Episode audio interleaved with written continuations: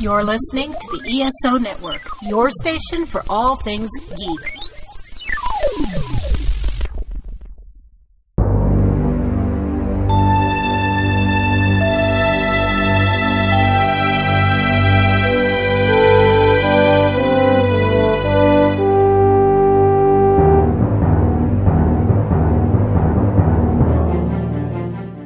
Welcome back to Earth Station Trek, a show where we trek from the early days of NBC to the future on Paramount Plus and everywhere in between. I'm Charles Kelso, and it's my privilege to introduce the Earth Station Trek crew Keith Johnson, You're great. I am great. Alan Seiler, I'm I'm pretty good. and, and joining us this week, we've got Oh, special guest stars Elaine Sweatman I'm fantastic. Woohoo! and, and Matt Hey. Sweatman.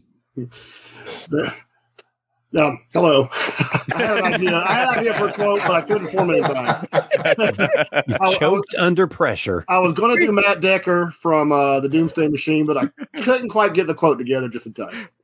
right out of hell. If it comes together, just throw it in somewhere. Well, just I was, but not anymore. That was whatever. I can't remember exactly the first part of that, but yeah. Matt, you could have said you could have said Charles' words mean nothing and you do not hear them. And everybody laughs. Not very nice. and then you get that thing in your chest, whatever they call it. All right. Well, if you haven't guessed yet, well, tonight we're talking about Star Trek: The Original Series, Season Two, and the Sweatmans have recently done a watch through, and they're currently ranking them on our Facebook group on Earth Station Yes. Trek. So we thought we'd dive in and talk about the second season of Star Trek: The Original Series. yes, sir. Uh, yes. Now So where I want to wanna say, uh, and when I when I uh, in the description of the episode, I said for anybody who's watching, have your top five episodes in mind because toward the end of the show, we might just possibly ask you for them, and but but hold them till then. Awesome. There you real go. quick, real quick, I want to, a couple of things I want to mention about the second season because there was a huge change between the first and second seasons of That Star was going to be my first question for everybody. Go right Yeah. ahead, Keith. Yeah, but real quick, and just a couple of things. There were some interesting things. One of the things that, um, um, and we'll talk about this. Most fans feel that the second season is the best of the three of the original series for a lot of reasons. If you look at them, the first season is heavy on drama, heavy on a very intense Captain Kirk. I've said many times, my favorite William Shatner's portrayal of Kirk is the first half of the first season because he's so intense. Um, second season was a little lighter. Third season is, you know, it is what it is. but one of the reasons that is is that Gene Roddenberry and Robert Justman, who were showrunners, were burning out, and they were they felt they had too much work between trying to do scripts and edit scripts and so forth. So Gene Coon, who had been a producer and a, a producer on the first season, was elevated to really more the executive producer. And one of the main things that Gene Coon brought to the second season was a mixture of a lighter tone along with the drama. Um, that's and most people know about it because so many of the seasons, the episodes start ending with a laugh and a joke at the end. I know Matt and Elaine, you guys keep com- commenting on something like they'll, leave- you know, they'll leave a Nazi planet or somebody's brother dies, and at the end they're like, and it's just weird. Yeah. That was that is called a Coonism. And the interesting thing was Gene Roddenberry really loved Gene Coon's work, but Gene Roddenberry, when he saw the humor that Gene Coon injected into the second season, he was very, very upset, and he never got over that. As a matter of fact, Roddenberry started complaining to people that Coon is ruining his show, and he particularly could not stand um, a piece of the action because he thought there was too much humor in it and he could not stand um, what was the other one? Um, the one with uh, Gary Seven, um, Assignment Earth, and he felt that. Oh no, no, sorry, I Mud, Trouble with Tribbles, and a piece of the action. Roddenberry hated all of those episodes, and he felt that Gene Coon brought the whole show down. And because Yeah, well, the, what does that guy know? yeah, because of the stress of that, and the, because of the arguments that he started having with Roddenberry and the stress of the show, Gene Coon left the series in, in, at the uh, after the second season. But he is absolutely one of the architects of Star Trek. Another couple of real quick things. Um, season two saw the Klingons become much more central after being introduced in the first season, and obviously they became legendary with Friday's Child, Trouble with Tribbles, and A Private Little War. And season two introduced the Tribbles for good or ill. And uh, one other quick, real big thing is the introduction of Ensign Pavel Chekhov, who, played by Walter Koenig, was brought onto the show to answer three complaints. One, that some people said there wasn't enough of a youth presence on the Enterprise, so they brought in this young guy. Two, there was a cultural thing with the Beatles and all these other groups going on, so they wanted someone who looked hip. Hence, sometimes if you notice, Chekhov has really weird hair. And three, Russia was making all kinds of complaints about how can you say this is a diverse ship of the future and there's no Russian on the ship? So they brought in Pavel Chekhov, who then spent the rest of the series saying that everything was invented in, in Russia. If I could interject real quick, you got to give a shout out to Davy Jones and the Monkees. Yes. I mean, I can't, I can't let that go by. No. Yes, yes. I mean, And the- Monkees. I mean, Beatles. Yes, but come on, it was Davy Yeah. Jones that they Yeah. were going yes. for. And the last thing which was interesting is what happened around this time was Jo- George George. I always get this wrong. Takei or Takai, and I should Takei. know better. Takei. George George Takei had taken a leave of absence from the series to go shoot a movie with John Wayne called The Green Berets. That movie not only took a long time to shoot, but it ran into severe time overruns. Hence, a, a large number of episodes that were written for Sulu were given to Chekhov. And George Takei, George said when he came back, his role was never the same on that show because Chekhov had pretty much been ensconced, taken some of the funny roles, some of the romantic things. There are so many episodes in the second season that were supposed to be for Sulu, but Mhm. that was for Chekhov, and that's just the way you know, it was after that. And the last thing that I thought was really amazing with season two is we honestly almost lost Spock. Leonard Nimoy was negotiating at that Mhm. time, but he had become not only the most popular character on the show, he had been nominated for an Emmy for Shatner hat, and he was getting way more mail than anybody, including Shatner. He was gonna be, he was making twelve hundred and fifty dollars an episode. He asked for nine thousand dollars an episode, or he was going to walk. So the producers started interviewing people, and two people that they'd considered replacing Spock as a Vulcan was Mark Lenard, who played obviously the Romulan commander, and Sarek. And I forget the actor's name, but the character who played Stonn Mhm. in Amok Time. Lawrence But- Montaigne. Yeah. Thank you. Oh, good one. Um, so Nimoy ended up selling on twenty five hundred dollars an episode instead of nine thousand, and hence we kept Spock. I think it's interesting that the two actors you named that they were considering, they'd already Uh-huh. fitted ears for previously. Uh, yeah, So I mean, exactly. So, with all that having just been said, um, I want to ask everybody, and first, Matt and Elaine, Mhm. the the there is a big change between season one and Mhm. season two. I want to know from Uh-huh. from all of us, uh, what do we think the most important change was, or the biggest change, and what do you Hmm. think season two uh, does that season one maybe didn't? Like, what are some of the big accomplishments that they really moved into in season two? That's an interesting way to put it. Um, well, I could think of uh, some that are just a little bit more superficial, but I think the most important and most positive thing is I think the Spock McCoy relationship is very is very much defined more in the second season than it was in the first season. Mm. Hmm. We see a lot more of their interactions, and I think that um, provides since kind of Shatner's performance kind of. I don't want to say it dropped a little bit in the second season, but I think Leonard and DeForest kind of picked up the slack with their performances. Hmm. Interesting. That is interesting. I'd never thought of that before. Me either. I'm- Elaine? Um, I'm. I don't like all the laughs at the end of some of the episodes of the series episode, but I do like that um, there was a little bit of lightness in some. Like it, it wasn't. I like humor and stuff Mhm. sometimes if it's appropriate, appropriately placed. So I do appreciate there seemed to be more of that in the second season. Just you know, Mhm. Yeah, Yeah, I, I mean, I prefer season one over season two. To be honest, it's to me, season one is, I mean, probably my favorite television season. Period. Wow. Um, but I mean, season two, they added a lot. You guys said a lot more humor. Uh, Right. Also, the characters became a lot more familiar, and their world became a lot more familiar. Like yeah. the way. Kirk would open his communicator is different than it was in season one. It was a lot. Like they it felt a little more comfortable. Yeah, and it felt a little more lived in, and it felt a little Yeah. more like they're leaning into the characters in a way that Right. they Mhm. they had in season one, but not nearly to the same degree. I don't think. But I mean, the characters are what carry you through Star Trek. You know, you'll watch you know Mhm. Spock's brain or Star Trek Five because you love those characters, Right. and that's the appeal, you know. And I mean, Star Trek Four was entirely just let's see these characters in present day, you know what I mean? Because the characters were so strong by that point. And I think season two is really where they got there with the characters, where the the audience felt as comfortable with them as the actors did, and you want to tune into them every week. Yeah. Right.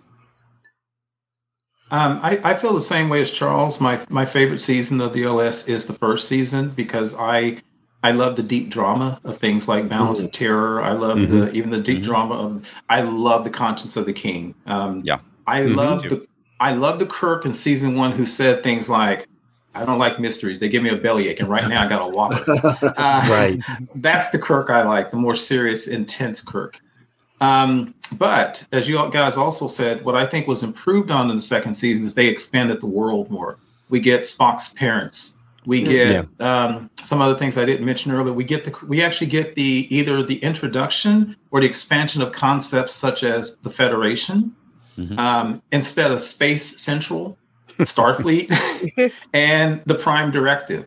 And so the world building, and again, we get all these exposures to the Klingons. So they expanded the world. That part of it, I think, is great. What I And feel we lost, and Vulcan, right? and Vulcan. Yes. So I think the expansion of the of the worlds um, are great. I do lament that the show is a little lighter. When it's light, it's a little light. I prefer the deep drama of the first season. I I'm I'm kind of leaning toward what Charles said about the the characters, um, and specifically the relationships between the characters, just like we were talking about earlier. And I think that first of all, the season starts off incredibly strong. And and I think that sets the tone for the whole year. But then also the ending of that first episode where you see the the the relationship, you see how Spock actually feels about Captain Kirk. And I think that that really says something about how these characters have grown and grown into each other throughout the first season and you're seeing like this is a whole like launch point for a, a much deeper exploration of these of these characters and i think that that's really the thing that sets a, a big tone for season two Yeah. Mm. And not that you didn't get any of that in the first season you absolutely did but i feel like this this season and particularly uh amok time is where it really starts to like solidify Mhm. I agree because Amok Time is a shockingly good episode for Yeah. a science fiction TV series. Yeah. It's just amazing. To this day, it's still Yeah. an incredible show. a scene in Amok Time that always gets me is when you know Spock, Spock is telling Kirk that they're allowed to bring their closest friends and family to the Mhm. ceremony, and he asks he's asking Kirk to go, and McCoy's standing there the whole time. It just sort of looks Mhm. awkward, you know, like trying to just be there in the turbo lift with the other. And then he says, "I also request McCoy," and McCoy says, "I would be honored, sir." And that's just Yes. a really touching moment to me. Mhm. And they don't Yeah. have to say. Because I love you, because you're my brother, you know, or anything like you know. What I mean? It all goes unsaid, but you Yeah. get it because you get those characters. yes Yeah. Yeah. Yeah, because the way he right. even said the way he even said McCoy, it was still like you know, there's still you know he he This is- there's a distance, uh, you know, kind of he doesn't want to say it like he said. He doesn't say, "Well, Doctor McCoy." I also request McCoy. Yeah, I thought that was great. If they did that scene now, it would be overdone. I would Yes. be because I love you and because I've never told you that you've always been my best friend. You know what I mean? Like they couldn't let it go. They couldn't let it go. Discovery, basically. Yeah, yeah, exactly what i was thinking yes. yeah.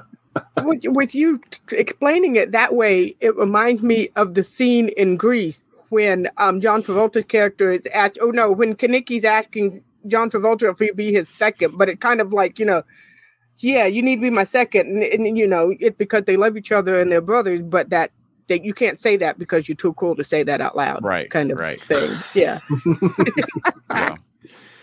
Ooh, that's a big jump from Star Trek to Greek. I have a special brain sometimes, so What a, what a time for Veronica not to be here. She'd be right there. with you yes. I'll ask her about that later. nice. So, uh, for people watching, if you've got questions or comments, just start dropping them in, and we will get to them as quickly as we Mhm. can. Yeah. And And Elaine, you recently watched season one for the first time, and now you've recently watched season two for the first time. Mhm. Yes. I mean, what does the stand out to you? Like episode wise, An episode wise or a vibe? Or, I mean, what really grabbed you about season two or didn't grab you? So let me clarify, Elaine, you've never seen season two before, ever? Um, I've seen Trouble with Tribbles before because Wow. you- uh, well, there's a lot of people who probably have seen that who may not have ever seen another episode of Star That is Trek because Yeah. it's always seemed to be on when I was a kid. You know, Mhm. on TBS or wherever you know you flip channels Right. and there's all the fuzzy things. You know, uh, well, when I was a kid, that's what it was. It was the fuzzy thing. Yeah. Um, so, I- I- and I don't know. I I've seen I had seen Amok Time before, but as an adult with Matt, Wow. I think. That's but no. I don't know that I had seen any other of episode two. That's awesome. Okay. So, um, but I will tell you because my I said I have a special brain, and there are 26 episodes. There are a lot of Mm-hmm. that you can tell me the name of the episode, and I'll be like, which one was that one again? Oh, don't worry Because- about that. Yeah. I, I, I do that with Doctor Who. I do, I'm like, uh, um, and then if you describe it, still sometimes I'm like, I need to see a picture. I need Mm-hmm. to see like the character or whatever, and then I I'll remember it. So, um, which is what I was trying to do before we got on because I'm like, I don't remember what some of these episodes are. L- Luckily, Star Trek's easy to do that with. yeah. Because you Yeah. can say the gangster episode or the Nazi episode or Yeah. the giant Yeah. amoeba episode. yeah. there did seem to be more history stuff in the second episode. It's Season. like Nazis and then the gangsters and Yeah. you know that kind of stuff. Yeah. Um, yeah. and then and then um, um, Roman centurions and then you know also I mean there, there was a lot more history in this one. yes. You know history ish. and and mythology. Yeah. Yeah. Yeah. Yeah. Well, I think they were really leaning into using the existing stuff in the closet, Yes. using the Mhm. back Yeah. lot to save Yes. money. Mhm. So, Exactly. like, they, I mean, that was part of the original Star Trek pitch was that you could have parallel Earths and make use of what they had on hand already, and they really did that in season two. Yeah. Right. Everything that was standing sets at Paramount got used. Yeah. Mhm. Um, what's funny is that was actually part of uh, Gene Roddenberry's initial pitch to NBC. He Mhm. said that we could craft shows that we could we could utilize uh, existing things on, and in the series they came up with this this stupid, well, this goofy theory called Hodgkin's theory of parallel planets, which is just awesome. Yeah. Yeah. Well, I mean, let's start with the parallel planet episodes. Like, I mean, what is is there one that everyone loves, everyone that hates? Like, what do you think? Was that done effectively? And if so, when? Well, a piece of the action stands out. Um, Yes. but but I don't know if it stands out because it's a historical analogy. More so, it's just a great uh, farce spoof. It's just it's it's you see the characters having a blast with it, the actors having a blast with it, um, and uh, so I don't know if it stands out because it's a parallel story, but it just happens to be probably my favorite of those that we just mentioned. Yeah. Mm, Well, it's a great fish out of water. It's like Star Trek 4 Mhm. before Star Trek 4 came along. You know, right. Totally. where Totally. you get to see Kirk trying to drive a car and Spock trying to be a gangster. right. I I think like, that I uh, think that those things work conceptually one time. Yeah. Right. I don't think it works to do as many of them in one season as we got, you know, Mm. but one would have been great. right. I- Yeah. Yeah, I, I really enjoy bread and circuses. It's it's a 100% classic science fiction theme. What would happen if? You know, what is the 1st thing Mhm. people say? What would happen if the Nazis won World War II? What would happen if Lincoln Yeah. wasn't assassinated? Mhm. What would happen if Rome never fell? Yeah. Um, what I love about it is they they do that historical thing and they blend it with what was the modern sensibilities of the time, such as, my gosh, are they not poking fun at the at TV networks? Um, Yeah. I remember when the proconsul told Kirk that they had reserved time for his execution, and he, he looks at Kirk and goes, "Well, I'm sorry, your century's beyond anything like uh, television." And Kirk goes, "I heard it was similar." And, and then, like when the guy's going to stab Kirk, and he says, "You bring these networks." Oh, and they wouldn't fight, and he says, "You bring these networks ratings down, we'll do a special on you." NBC was actually pissed at Roddenberry for all that stuff. They were literally pissed because Yeah. they saw through it. well, um, the, the satirical aspects are what I love about that episode. I know. You know, me where they too. when they're doing a gladiator battle and they've got like boos and cheers programmed into the yeah, scene. yeah. Right. yeah. Yeah, you got the announcer who sounds like any regular announcer, but it's so funny. He's so, he's so excited that TV goes, "Um, tonight, folks, we got a simple execution." You know, it's just it's just, it's just great. But I love the science fiction concept, and also strange for a Star Trek show, they bring Jesus into it. Star Trek was notoriously anti-religious in terms of Yeah. you know religion was always a god or something, but they literally said that they had Jesus, which is Mhm. amazing. Mm-hmm. That happened a couple of times, Mhm. which I, and I do th- find that to be a, like a really interesting concept. Not not Yeah. religion as a concept, but you know, and and the same thing happened in the early seasons of the reboot of Doctor Who. Russell T Davies is is very much an atheist, but he would bring religious things Oh. into the storylines frequently, and not to lampoon them or to skewer them, but genuinely and I, and I was always surprised by that as well let me get one quick comment from our buddy Wayne aka Tiger Blade 2002 who What's up, says Wayne? I want I want to be part of the discussion but my view on the differences between seasons is mushed in my old age fog That's okay, Wayne. Uh, I, I messaged you pictures of all the episodes from season two. So just look kidding? at that. No, I, I did the same thing I posted in our group. So like you can see Right. like uh, list. to, oh to, to Powell's head, or Right, you can okay. see uh, And you can see the um, Mhm, sp- um, mhm. Dr. Daystrom talking to the ultimate computer. So Right. you can use that as kind of a guy. Alan, I think you said something very interesting, and I think it's very interesting to say that, which is you can be an atheist, you can be anti-religious, but you can respect the tenets and the principles and the ethics. Because in that episode, Kirk said Jesus and Caesar, they have them both. But then McCoy says the philosophy of total peace, total brotherhood. You don't have to believe in Jesus to Mhm. believe in that concept. So I Right. think that's how they sneak that into the episode like that. And Right. I do respect that. right right And I, I think season two had the, probably the two most blatant pro Christian comments Mhm. because you had that, and then Mhm. you had when Apollo was there, and they said, "Well, we we find the one God's quite sufficient." You oh, know, yeah. Right. And Earth does not have one God. you know, that's a very Right. um, Western Christian point of Yes. view, which to me, those comments are antithetical to Star Trek. I'm, I'm an atheist, but also just from a historical perspective. I Mm. mean, Mhm. Earth has more Oh. than one. Uh, the, the Enterprise would have people who have ancestors who believed in more than one God, you know? Right. Mhm. right but the show was made for Mhm. a a I- I know. monotheistic audience Right. Yeah. Yeah. But but you know they somehow, other than some unfortunate aspects of you know lingering sexism for the times, everything that they did, even in the '60s, it still holds up. Even the, the uncomfortable balance between religion and humanism, it still holds up in so many ways. Like you're saying, is um, if you're a Christian, if you're an atheist, if you're an agnostic, you can still get something out of what they're saying. And I love that. Um, I remember reading in, I think it's the books, the novel Spock's World, where it was funny. Spock said that Vulcans knew there was a, a higher being. They knew. And it seemed odd for Vulcans to say that, but it was kind of like it's logical that there be something beyond us. And I think that's an amazing take on Vulcans, who you might think might be the first people to be atheist. Mhm. Yeah. I, in Star Trek, it's usually, you know, an advanced alien or a spoiled child or an insane computer.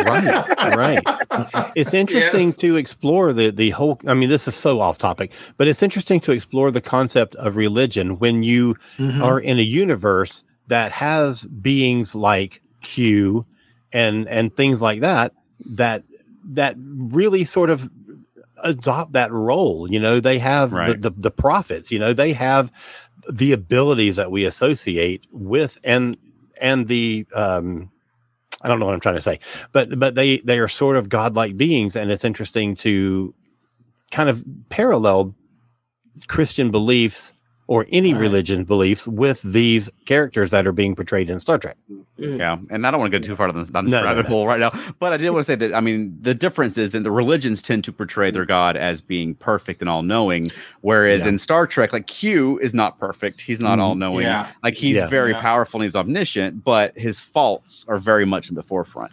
You Yeah. know, and and I think that the humanity is what Star Trek should push towards, rather than. uh, I mean, what is Jesus going around planet to planet? He, he's on Magna Roma now, and then he's going to go to the next planet. You know, like he's on a this never-ending world tour.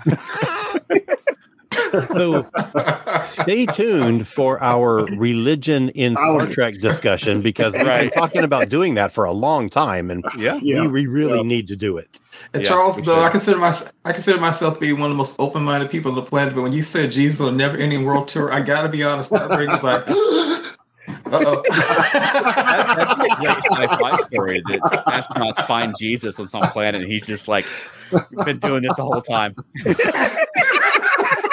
oh my gosh! I'm almost surprised in the Savage Curtain, Jesus wasn't one of the good uh, Oh my people in goodness! that one. Right? That's true. Yeah. Yeah. So, All so right. Lane, to follow up what Charles asked you earlier, do you have one episode that 100% stood out for you, like the you know the best, whether it was the funniest or the most dramatic or the saddest? Is there one you're like, wow, that was amazing? Well, Matt, you probably shouldn't answer because you haven't completed posting your your reviews and Yeah. list. Well, let's let's make it a category. Like, what are some of the episodes? Don't say Mhm. the one Mhm. because we don't want to Mhm. spoil your the countdown that you've been posting per day. yeah. But let's just talk about some of the highlights. Yeah. So, like when you think of season two, Elaine, what what comes to your mind? Like, wow, these episodes are really something else. They stayed with me. Well, because like I said, I was on the Wikipedia page for season two, looking at the descriptions and titles of each one because I was like, okay, I need to remember some of these. And as I was reading them, one that did stick out to me was, um, oh darn it! Hang on one second, I have it on my other screen because It's the one with Yeah, like Charles said, if you could just, you could literally just say the one with the with the with Doctor Daystrom, the one with the Romans, the one with the One with the- Fox the- family. Yeah, the one with the gorilla, the Mugatu, the gorilla. the No. gangster planet. no, um, Journey, Journey to Babel. Yeah. Oh, yeah. yeah. Yes, Journey to Babel. Yes, Yeah, I was trying to great call it Return to Babel, and Matt was like, "What are you talking about?" And I'm like, "The oh, it's Journey to Babel. You know which one I'm talking about? Babel. Yeah. one. Huh? Yeah. I know you not of about this that? re- return to Babel. I know nothing about that. what do you like That- about that one? Um, Hmm? I like that we learned um more about Spock and saw his family and like the Yeah. relationship with him and his dad, and then his Mhm. mom getting to see her. Um, and it was also a little interesting because the episode before that was Metamorphosis, which had Elinor Donahue from Father's Mm. Knows Best, and then in Journey to Babel, it had I'm gonna forget her name. She played her mother in Father's Knows Best. She played Elinor Donahue's Jane mother, Wyatt. and Jane Wyatt. I always want to say Jane Wyman, and that's somebody else. Um, yeah, so that was kind of an interesting back to back seeing Mhm. that too. Right. But I, I did like seeing more. I like I like Vulcan stuff apparently because yeah, you know the The only. Vulcan stuff is good. Yeah, yeah. And and that's a great episode because that that episode literally has everything you could want in a good Star Trek episode. It has, Mhm. as you said, it has deep drama, drama, like that whole scene where Amanda begs Spock to go to his father, and he goes, Yeah. "Mother, Yeah. I cannot," Mhm. and she slaps him, and then he shows emotion by putting his hand on the door, and Yeah. then you get what people now call sometimes um, dismissingly Kirk Fu. Because Kirk is fighting that dude and gets stabbed, and that's an awesome scene Yeah, it is. you know and then you got space battles and then you've got all those races that they introduce Mhm. eating Yeah. that that colored jello food or whatever it is um and you get the tell you get the Tellarites and all this you know And well, Andorians. that- yeah, Yes. that and and that was something I was thinking of. I think part of the Mhm. reason maybe I gravitate toward that episode is because we're still sort of somewhat fresh of watching Enterprise, Mhm. oh and Right. the Andorians are in Enterprise a lot, and I tell you, and so I, I have them in my brain more, Yeah. Mhm. and Yeah. so I picked up on that watching that episode. So, Mhm. Yeah. yeah, and it's it's probably the biggest world building episode for Star Trek they've done up to that point. As Yeah. far as Yeah. the Federation and all that, I mean, you get to see Federation member races and right and Orions are involved, even though none of them are green at that time. You know, because one's in disguise, the others are on a ship. But Yeah. yeah, Right. like like Keith said, it's just a great, well rounded episode. It's just that's Yeah. just Yeah. a great episode. It's got Yes. some humor. It's got a lot of action. It's got drama. I mhm. mean, it is a perfect package. Yeah. Mhm. And I was gonna I was gonna save this until later on because I assumed that we would get into top fives or whatever. But Mhm. um, you know, I've said before that I got into Star Trek because of Star Trek Two, go in the theater, and uh, and at that point started going back and watching the syndicated reruns of the original series. And this is really the one that hooked me. Like I saw a couple of things and I thought, yeah, I kind of like this, but this is the one that really got me. And it was all those things that you're saying. It's it was the the drama and the action, but more than anything else, I think it was seeing all those different Federation races together. Yes. And y- you know, the Tellarite mask looks stupid, but I didn't care. yeah. I- it did not bother me. But the thing that really got me was I thought the Andorians were the coolest things ever. And the older Andorian with the really thick accent Yes. who who spoke in very slow and very deliberate tones, like he's not using a universal translator. He's actually trying to speak English Mhm. and he's doing it very carefully to make sure that he gets it right. Yeah. I loved that guy. Good point. and- also, And the other one, so you only see two Andorians on the on the show, and the other one is a young guy who speaks just perfect English, and you're like, well, obviously that's the fake one because he doesn't sound like an Andorian. the, the problem is that no other Andorian ever sounded like that first guy again, Mhm. Right. That's which is the same trouble you ran into with Troi. Well, yeah. And also, uh, to piggyback what you said, Alan and Charles and, and Elaine, the other thing is they did such excellent world building with really quick lines in writing. Case in point, Sarek is 113, awfully young for a Vulcan to retire. Oh, they Right. lived that long. Their heart's over here. His blood is Mhm. T negative. Oh, how quick Yeah. that is. A quick line Right. from Sa- Sarek. Tellarites do not argue for a purpose. They simply argue.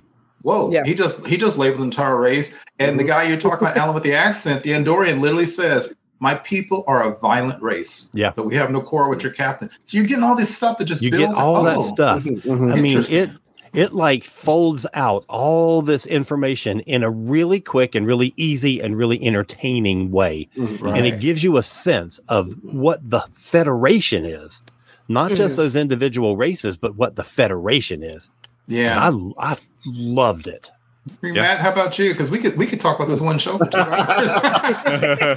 Um, well, I tend, that stood out. I I tend to, and I think this will show this will show out in my rankings when you when you view them as a whole. Mhm. I tend to prefer the ones that have a very suspenseful, a very tense build up and ending. Uh, Mhm. I mean, you think of episodes like uh, the Immunity Syndrome. You think of episodes like uh, the Ultimate Computer or the Doomsday Machine. I mean, Oh, yeah. these Right. uh, have you on the edge of your seat till the very end. Right. And those stand out. And I have an interesting anecdote about the Immunity Syndrome. Um, my earliest Star Trek memory is from that episode. Um, Wow. I would have been maybe seven, eight, uh, fresh off of Star Wars, anxious to watch more science fiction. mm-hmm. Uh, and and I, I wasn't quite ready for Star Trek yet. Uh, that had to come in my teenage years. um, so the first memory I could see of, of, of saying, here's this other star show, Star Trek, uh, is the um, space, Oh. ame- the, the, the space amoeba. And yes. I mean, now I'm I, I have enough sense of differences in special effects and differences. It was absolutely ridiculous looking to seven year old me, and uh, I thought, "Oh my god, what is this junk on my TV screen?" and what's bad is I love the episode now, Mhm. uh, but then yeah, that is my earliest Star Trek memory of turning turning in, watching that show, and Star Trek did that. They had their ill-defined space blobs, and I was used to like sharply defined spaceships from Star Mhm. Wars and such. So it was hard for me to get past that as a young kid. Mm-hmm. yeah But that's a good episode again because, as you said, it has such tight and taut writing, like Spock feeling the death of a Vulcan ship because of their telepathic cries. yeah Wow. yeah that's Like, fascinating Amazing. Yeah. yeah Absolutely amazing. And it also has some of the greatest drama because some of the, in the Charles, you're talking about the first season, some of the best drama in all of Star Trek is when people are just in quarters having conversations, not the action.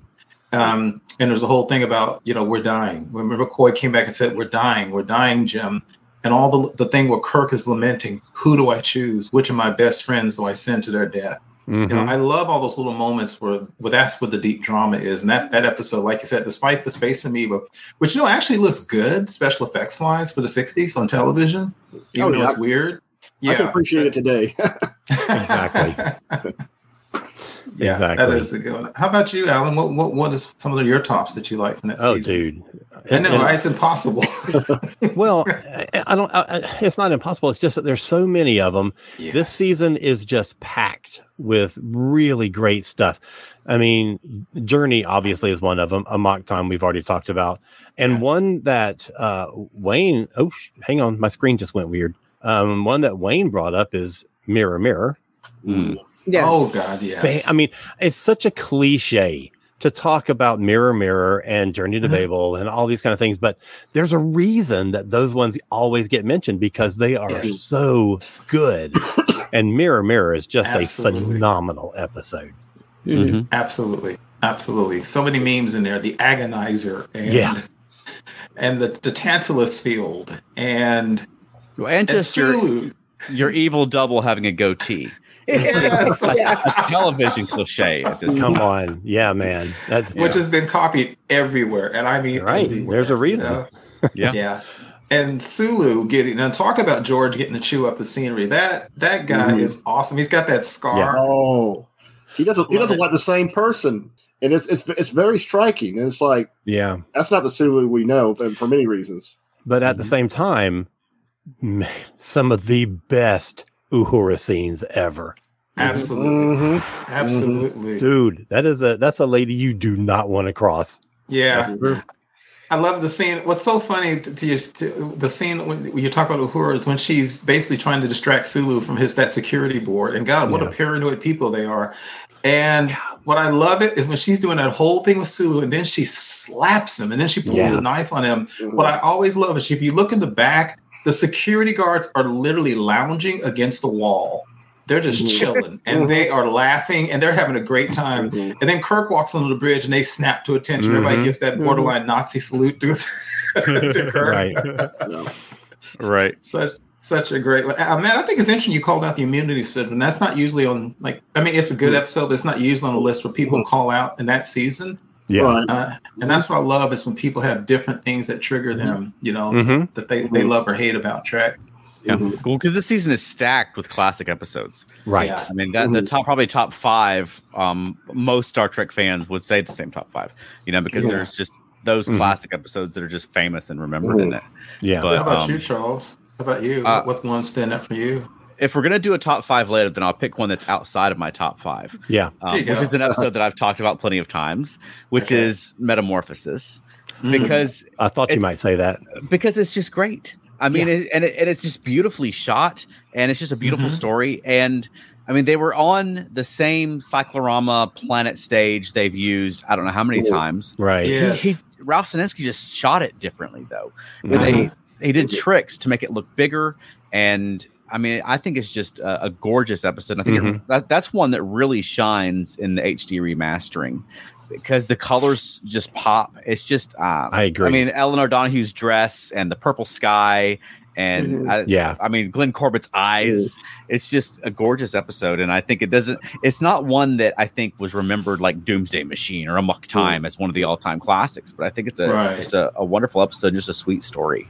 right. And what and what a great uh, what a great exploration of Star Trek's philosophy in that episode. I mean, the idea that you can love some uh, uh, an entity can love something so different, and, and even if he had the initial you know rejection of the idea, Yes. but then he came around. I thought that was a, it's not just beautifully shot; it's also a beautiful concept and a beautiful story as well. Right. You know, it's funny you said that, Matt, because we discussed that at one point, and I said Mhm. something, and I, I've said this many times in our shows, which may seem odd to some people, is when a character is introduced that has prejudices or some what we call negative things. I like that because it's Yeah. real. Yeah. You need to work through that. Mhm. Um, And you're right because Spock and Kirk, or even Kirk, they're like, dude, you guys have a great relationship. Why are you complaining just because she's a blob of energy? And Cochrane literally says, Is this what the future holds? Mhm. Men and women Mhm. with no sense of decency. Like, dude, calm down. now, nowadays, they probably wouldn't let him get away with the fact that the companion ends up in the body of a pretty woman. That's what I was gonna say. Yeah. You That that undercuts the ending. I Thank couldn't you. love Yeah. something so weird and alien. Well, what if it was Elinor Donahue? Like, well, okay, you, you talked me into it.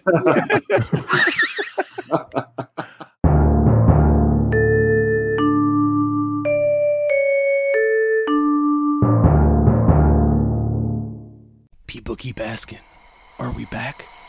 Yeah, I guess we're back. Back to talk about cigars, movies, TV shows, and any other nerdy topics here on the Cigar Nerds Podcast. Check us out on cigarnerdpodcast.com and esonetwork.com. And we have a YouTube channel at Cigar Nerd Podcast where we do cigar reviews, live versions of the show, and any other dumb thing we think to record.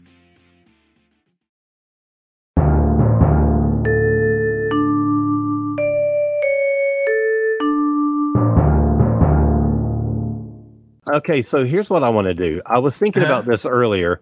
I want to mm-hmm. kind of just like throw out some titles of some of the less obvious episodes and just get everyone's reactions to them. Okay, mm-hmm. so no prep, no you know anything. I'm just going to throw out a couple of titles. the Deadly Years. My least Fun. favorite of the season.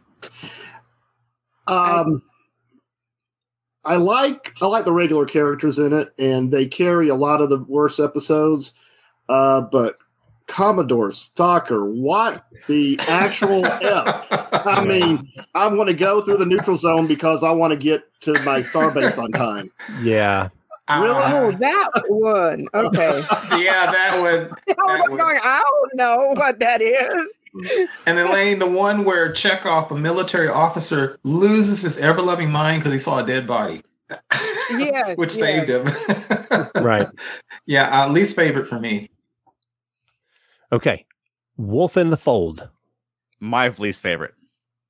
Really? Yes. Ooh, we- Okay. we- okay, you gotta you gotta tell us real quick why. Yeah.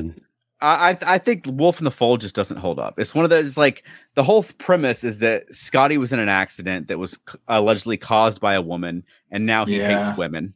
Yeah. And yeah. and now maybe Scotty's a murderer because now he's murdering women because of it. And like, come on, that's which, and also it's oddly it's the only original series episode that aired on my birthday originally. It's December twenty second, thirteen Charles. years before I was born.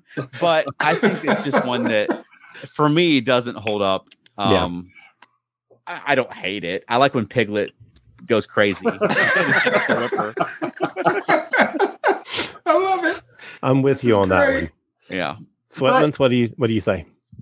Well, I was going to say that the I- I actually like the idea of this a piglet's voice coming from something that turns out to be so sadistic. It actually adds Yes. a level of creepiness to it. So I actually rather enjoyed his performance as uh, Redjac, so to speak. Hmm. Me, me too. How about you, Elaine? What do you think about it? I forgot that that was the dude that did Piglet voice. I'm, I'm like, Yes. picture. I'm Ow. like, oh, him.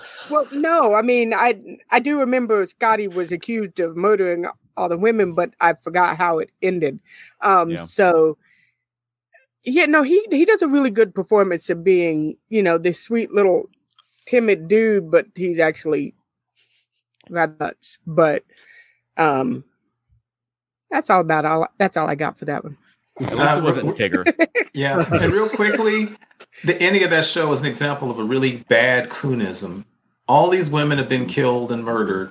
And then Kirk's like, I know a place where the women are so like, dude, seriously? Let's go see. Alive What was the end of that sentence. Uh, what else you got, Alan? All right. I like that. Patterns of Force. I think it's fun. Yeah. I like it better than most people. You you like that episode more than you like most people. I like it more than go more than with mo- I like it more than most space Nazi episodes.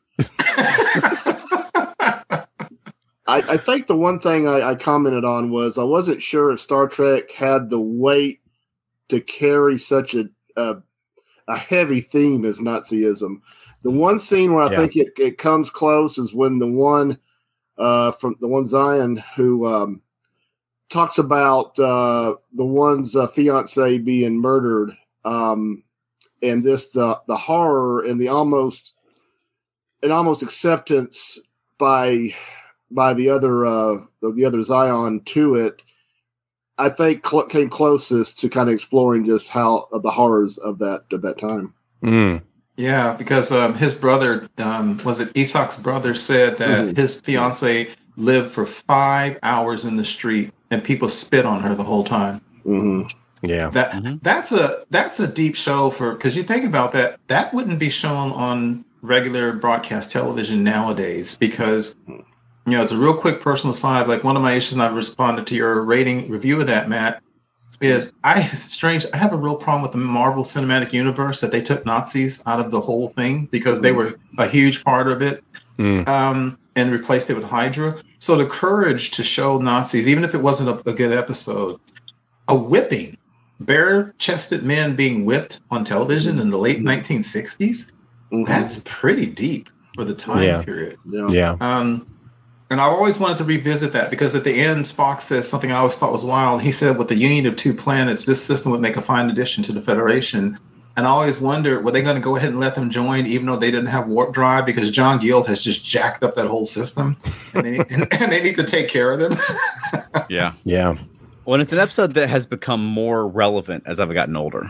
Um, and, and Twilight, I mean, Star Trek wasn't the only uh, show that did an episode about be careful, don't bring back Nazis. Mm. Uh, Twilight Mhm. Zone did the same thing, and there were some other Yeah. shows as well. But Yeah. I mean, Rod Serling and Gene Roddenberry, I guess, both had this similar. And, and these are the writers of these shows were, I mean, served in World War II. They lived, they saw the Yeah. horrors. Yeah. Yeah. And I think there was something, there was a concern among that generation of fascism, of Nazism taking hold in the US. And there's PSAs Absolutely. that were produced by the US government trying to keep us from heading down the route that would lead to that type of society. Exactly. And then as an adult to see Nazis in the street carrying tiki torches, you know, that I mean, Hmm, Good it's point. like, wow, you know, I was prepared for this when I was a kid watching Star Trek in the Twilight Zone yeah. because they they were I mean they were really concerned about I mean I don't know really concerned but they, it was on their mind that you know don't let Nazism don't let fascism take hold in the US and we're dealing with that today. Right. And the thing is, you know, when you're talking about Nazism, it's it's it, essentially history for us. It was recent memory for Yes. the the the broadcast audience at that time.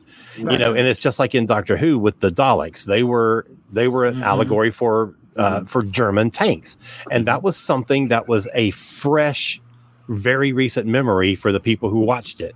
It's not the Mhm. same for us. We don't have that association with it. Right.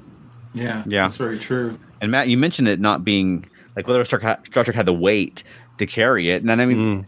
I mean Hogan's Heroes is kind of the same way where it, it was it was lighter but you could I think if you if you made it heavier the censors and the networks would get more nervous whereas if you played it lighter Right. then you could talk about these issues and you know Colonel Colonel whatever uh, Klutz I Klink. forget I, Klink. Klink. Colonel Klink, Klink. thank you um I mean they they can play them as a joke and play the Nazis as Right. incompetence and have Right. Kirk and Spock making jokes while they're escaping from being tortured by the Nazis. yeah, And I think they could get by with it easier. That Another is thing, such a good parallel. I had never really good. thought about putting that in context of I Hogan's agree. Heroes, but well done. Another thing about patterns of force I like when I was a kid, and Charles, you said something very interesting. Another thing we could do a whole show about is what episodes didn't resonate with you as a child that definitely Mhm. resonate with you as an adult. It took me years to understand what Spock was saying, although or, uh, Kirk was saying, although it's power corrupts and absolute power corrupts absolutely. But it took me years to really understand what he was saying, which was it doesn't matter so much that John Gill chose Nazism with its specific racism and hatred. His point was John Gill built a society based on some kind of weird nationalism and power on one man. Mhm. And so that's because he remember he said it's not that the Nazis were evil; they were. It's just that they had they had power. So I love that lesson. Which it doesn't matter if you come in as a Nazi, and frankly, to, to use a completely opposite example, there are there are warlords in Africa who are as black as Mm. I am, are as evil as anybody who's ever been, like Idi Amin and so forth Mhm. it's not always Although what what starts it out may be racism, white people versus Africans, whatever. But at the end of the day, you give humans too much power, that can turn evil. And I love that mm-hmm. lesson from that show. Interesting thing about that show, that show, that show was not shown until like 1990 in Germany for obvious reasons. Yeah, right. Yeah. Okay, I had a couple more on my list that I wanted to throw at you, but we're kind of running low on time. So, but there is one that I absolutely think we have to get to because mm. Veronica is not here. We have to talk about Catspaw. That is Veronica's favorite original Yeah. series episode. Wow. Believe it or Love not. I think a lot of it is because it's part of my Halloween rotation. And so every Yeah. year I have Catspaw on, just like I would have on Dracula or Frankenstein. Right. Mm. Um, Okay. and so she's probably seen that more times than any original series episode. But it's, I mean, it's also, I mean, it's a Halloween episode. It's a novelty episode, but it's just fun to watch. It's ghosts and goblins, and it's old school Halloween. Mhm. Yes. you know, not horror like you think Yeah. of it now. Uh, Exactly. it's you know rattling chains and skeletons. And things like right. That's the Halloween that I love. Right. Um, I guess three things stick in my mind from Catspaw. Um, Chekov's insane wig for his hair grew into the, the monkey's hair. They put the strange wig on him, but that was the first one they filmed. Um, that was uh, the corny joke where Kirk looks over to the skeleton and says "bones," meaning to talk to McCoy. But it was- Yes. I love that though. I love that. That's a dad joke right there. Totally. and um, and then the pipe cleaner aliens at the end. Uh, the that was one of the sillier effects I think the show's ever. Matt, but let me- it was the let me- first time they had done anything like that, and I I Yeah. I love that. I am Matt, pro puppets on Star Trek. Yes. All at all times and all things. Matt, let me tell you, there was a weird thing in Texas for years, and I don't know if it was national or in Texas, but for several years there was like five Star Trek episodes that had not been shown on television for like 20 years. Well, no, not 20 years, for several years. I don't know why. One of them was Catspaw. I saw Catspaw when I was nine years old on a small color television, and let me tell you, with four, what is it, 480i resolution, those pipe cleaner creatures looked creepy especially because they did slow motion and slow motion can be creepy and they made that weird sound they Yeah. scared me when i was a kid Well, interestingly, uh, Elaine has not seen the uh, proper effect for the aliens since we watched the remastered versions. oh. I need to show her that. There's a couple of, of specific scenes I wanted to see originally, and I think that's one of them. The end of Catspaw. I Yeah. never watch the remaster i always watch the original They're like That's- part plant, part crab. Yeah. well, that that's what because we're watching it on Paramount Plus, and that's Sure. what they show on the streaming. Right. The Sure. you know with all the fancy, cool new Mm. effects. So my Right. my one thought about Catspaw is that King Otto from Royal Flush of the Monkees. I'm, but that just That's true. it's true. So Catspaw also had what's his name what was, was it lasalle desalle lasalle who was in like t- Desalle. He was in two episodes. He was always kind of Yeah. angry, kind of borderline intense. You know, he was the one that one time told Chekov to do something. He said, "You need some help," and Chekov said, "I can do it, sir. I'm not that green." So he was the really intense guy that didn't last, unfortunately. Yeah. Yeah. All right. So we're, we're gonna do top fives or something. We're almost out of time. Yeah, sure. Let's do it. Well, except for the sweat Sweatmans, because we don't want to give away at least Matt's, you know, list that Yeah. he's yeah, doing that, his that's reviews. his list. That's he's Yeah, doing that all on exactly. Yeah, So Elaine, Elaine- Elaine's. Yeah. All right. Well, Before we do that, then Matt, since we're not gonna do make your top five, Matt, what is your bottom episode of the season? Oh yeah. Oh, um, Yeah, the, Omega, the, Ome- the Omega Glory. Um.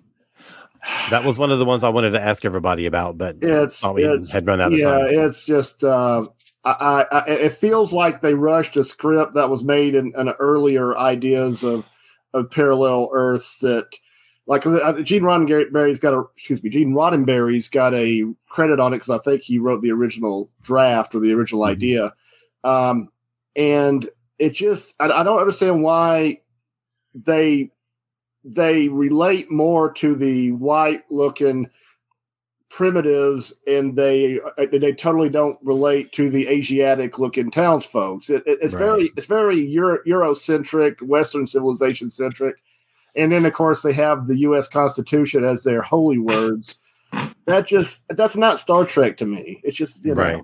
yeah Yeah. Yeah. Yeah, and uh, and and William Shatner being a Canadian, he had they had to really work on him doing his "We the people." Uh, uh, Matt, it's, it's, it's, you didn't know this maybe when you said this, but the Omega Glory is one of like three pitches that Roddenberry wrote when he first created Star Trek. The first draft of Star Trek is on my birthday, March 11th, 1964.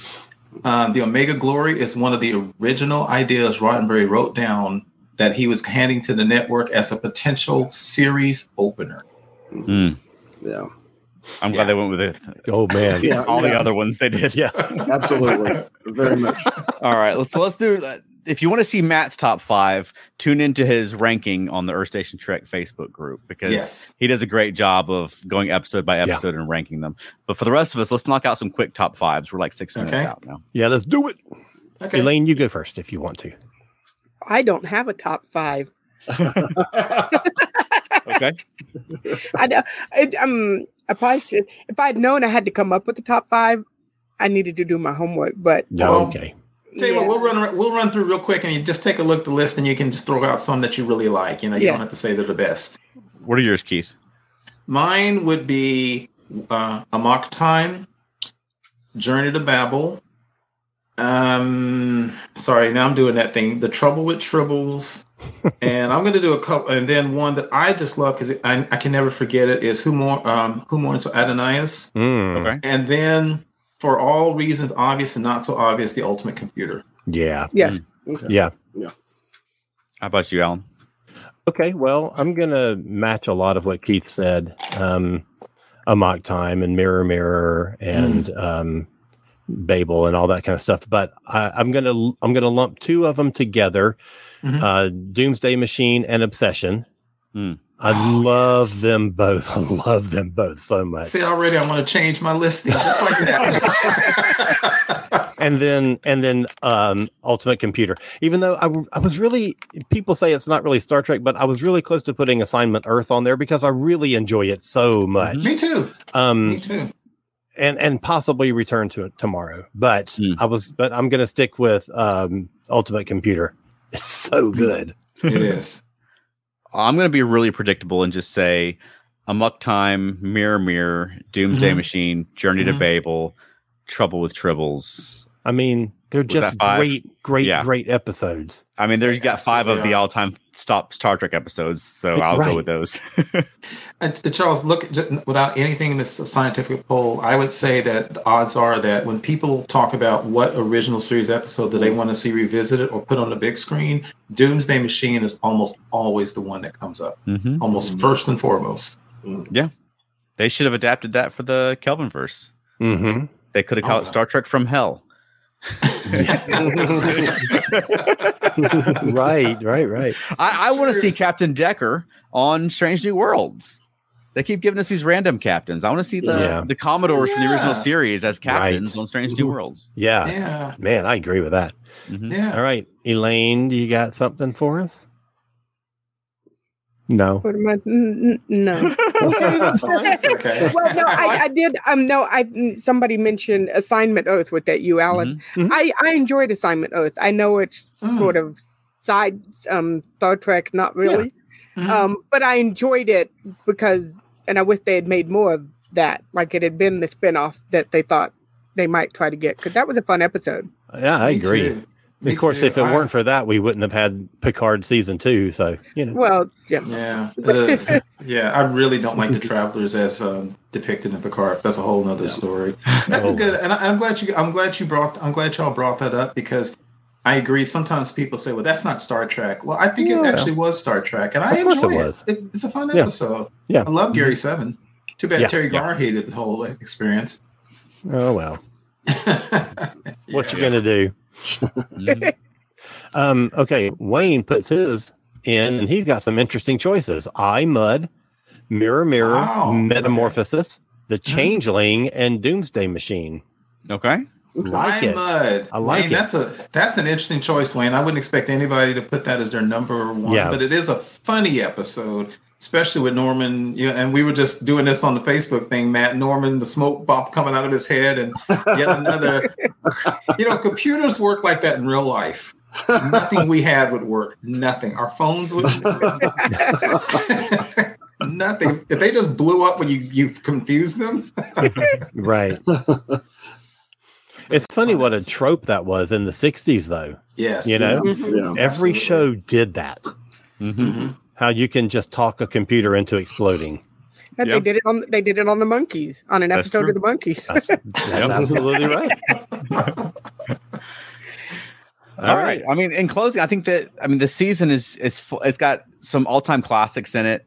Yes. I mean, I don't think there's a really like stinker. I mean, there's not one that I, I don't find watchable. There are some weaker episodes that. I don't think are as good, but I think it's Mhm. on on the whole as as far as seasons go. Considering there's like 30 episodes or something, it's a really Exactly. strong season. Yeah. yeah. Yeah, Right. when I was when I was doing just just looking at it yesterday, there's, there's 26 episodes. I had 12 ranked excellent, not Mhm. good, but excellent. That's good.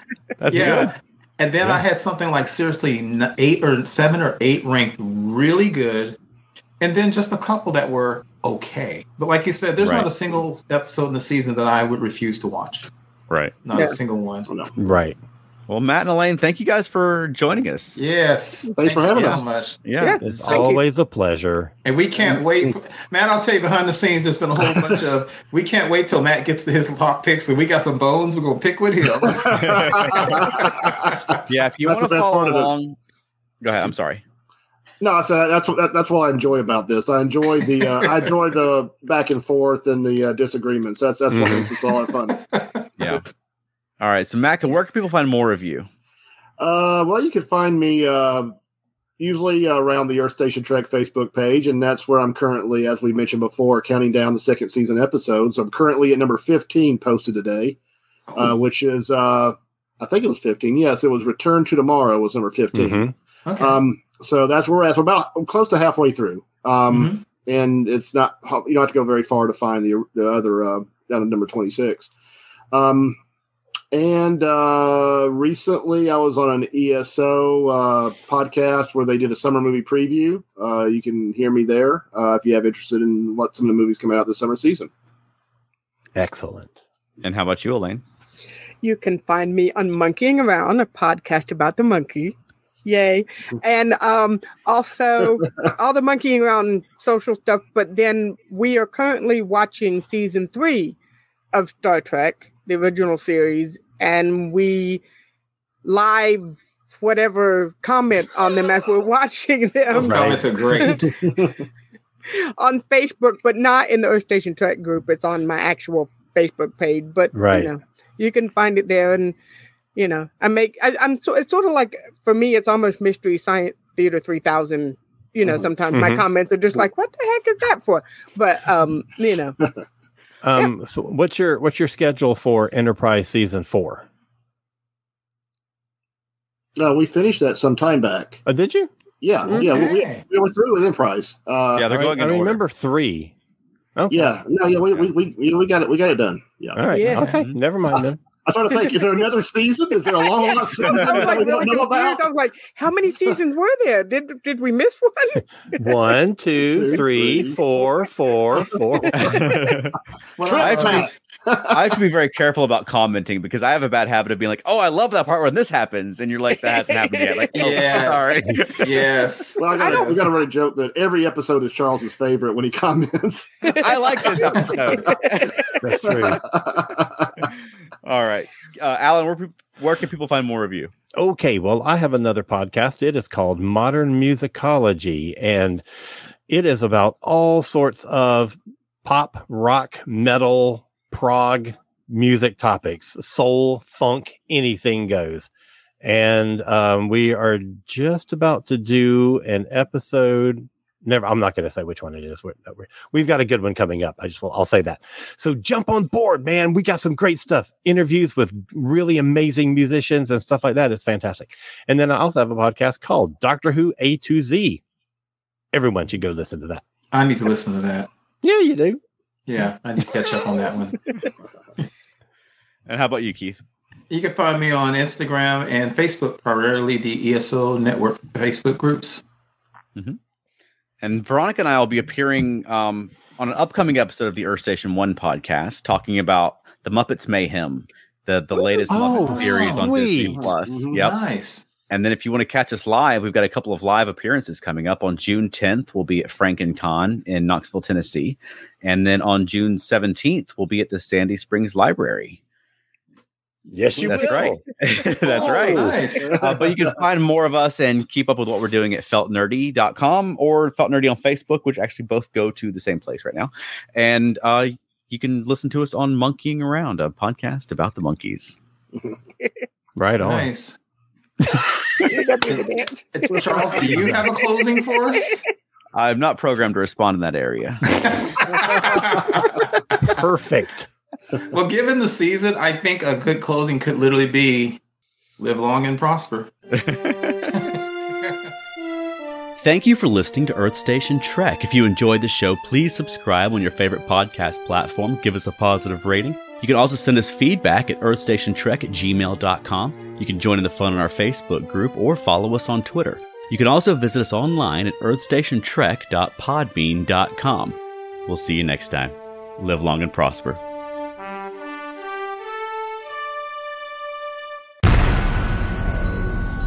Has been a broadcast of the ESO Network. Be part of the crew and help support our shows by donating to our ESO Patreon or by shopping at the TeePublic store, which can all be found at www.esonetwork.com. The ESO Network, your station for all things geek.